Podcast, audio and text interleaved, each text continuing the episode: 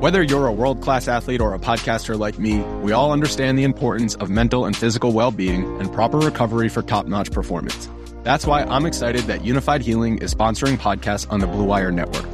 Unified Healing is a new and super innovative global network of wellness centers powered by Energy Enhancement System, or EE System.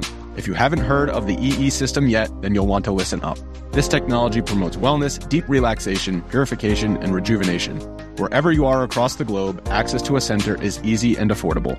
Interested in experiencing the EE System technology for yourself? Go to unifiedhealing.com/bluewire to learn more and find a center near you. That's unified, UNIFYD, healing.com/bluewire. No material or testimonials on the Unified Healing website are intended to be viewed as medical advice or a substitute for professional medical advice, diagnosis, or treatment.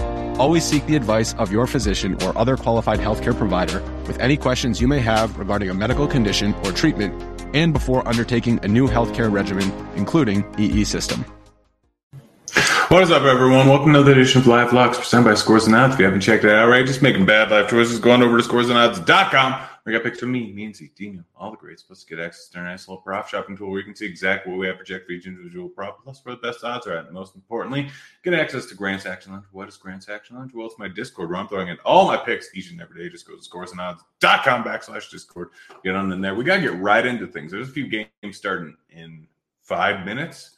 We got a pick from the Arizona game here. We got Gallon over 17.5 outs. Gallon, not a terrible matchup going up against Philly, but he's been going pretty deep into games. He's been one of the best pitchers in the league. 17.5 outs. I got it at -125 over at Betfred. You can get it at -140. I'd still take it at that. Over at MGM, I'm rolling with it. Michael Kopech, under 4.5 strikeouts at Caesars, -104. The line has probably moved a bit, but still think it's not too bad. -115 at MGM, would still take it at that line. Kopech, been not great this season. Massive walk rate, sitting around 13%. Over a 5.5 xFIP so far on the season. Gets a match versus Cleveland. Cleveland is one of the worst possible matchups. 4 strikeouts. Cleveland does not strike out at a big clip at all. We see their current lineup here. Since the beginning of last season, 17.9% K rate. Just 2 strikeout bats in this lineup. Everyone else super low. Kopech, while he does do way better going up against lefties, and he's facing quite a few of them, they're still all super low strikeout lefties. Let's see. Jose Ramirez to hit a home run going up against Kopech. Kopech giving up a ton of hard contact, ton of fly balls, 52% fly ball rate since the beginning of last season, 41% hard contact rate. Also currently 6th in barrels allowed. Since the beginning of last season, he has not been fantastic. Holding the ball in the park, he is going to struggle here. Jose Ramirez, one of the best home run hitters in the league, one of the better at least. Let's see, any other one. Martin Perez apparently already started. Nothing for San Francisco or Minnesota. All right, we got that. Jose Altuve, I don't believe, is in the lineup. He was sick. I thought that was a possibility last night. I had him as a home run, but apparently the sickness is keeping him out today. So yeah, that's what we got this morning. You guys haven't already checked out our sponsor, Shady Rays. Fantastic sunglasses, great durability, extremely clear optics, plus fantastic protection, fantastic return policy. You lose or break them, send them in, no questions asked. Boom, new pair. If you don't like them after 30 days, then you can return them for a new one or just return them for free for a refund. No risk at all in the first 30 days. Exclusively for our listeners, Shady Rays is giving out their best deal of the year. Go to shadyrays.com and use code Rotogrinders for 50% off 2+ pairs of polarized sunglasses. Try for yourself. The shades rated 5 stars by over 200,000 people. Let's keep going here.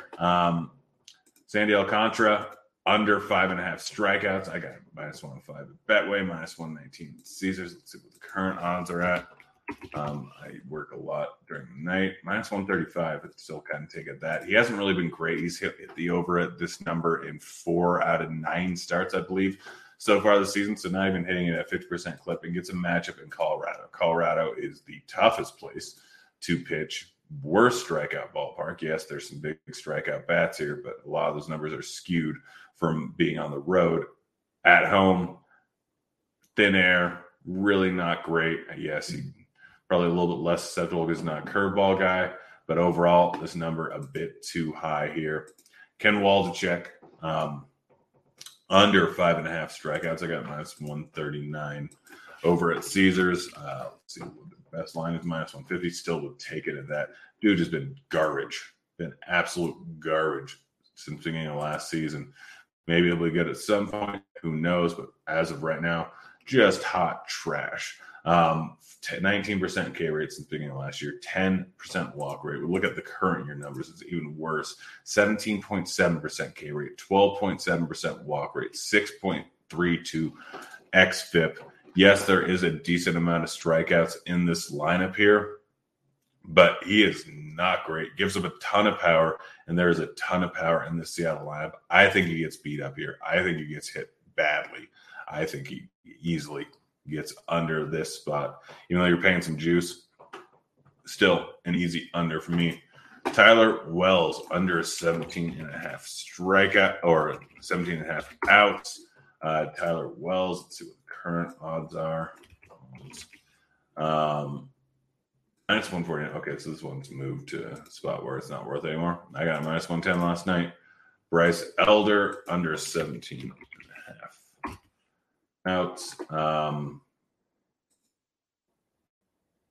Not Bryce Miller. Bryce Elder. I do have a Bryce Miller bet. It's moved already all the way to 15.5. Still, honestly, don't hate it at that. Gets a matchup versus the Dodgers. He's been really good. Again, the magic numbers with outs are like 14.5 to 15.5 is a magic number. 17.5 to 18.5 is a magic number. Like full inning numbers. So 5 inning over or under 5 innings.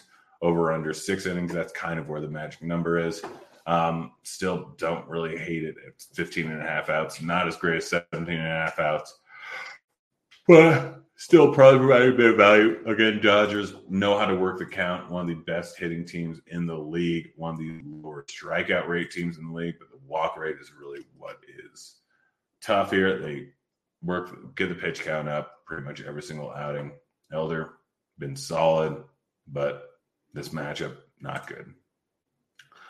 Bryce Miller, really like this guy, but taking the under of 6.5 strikeouts.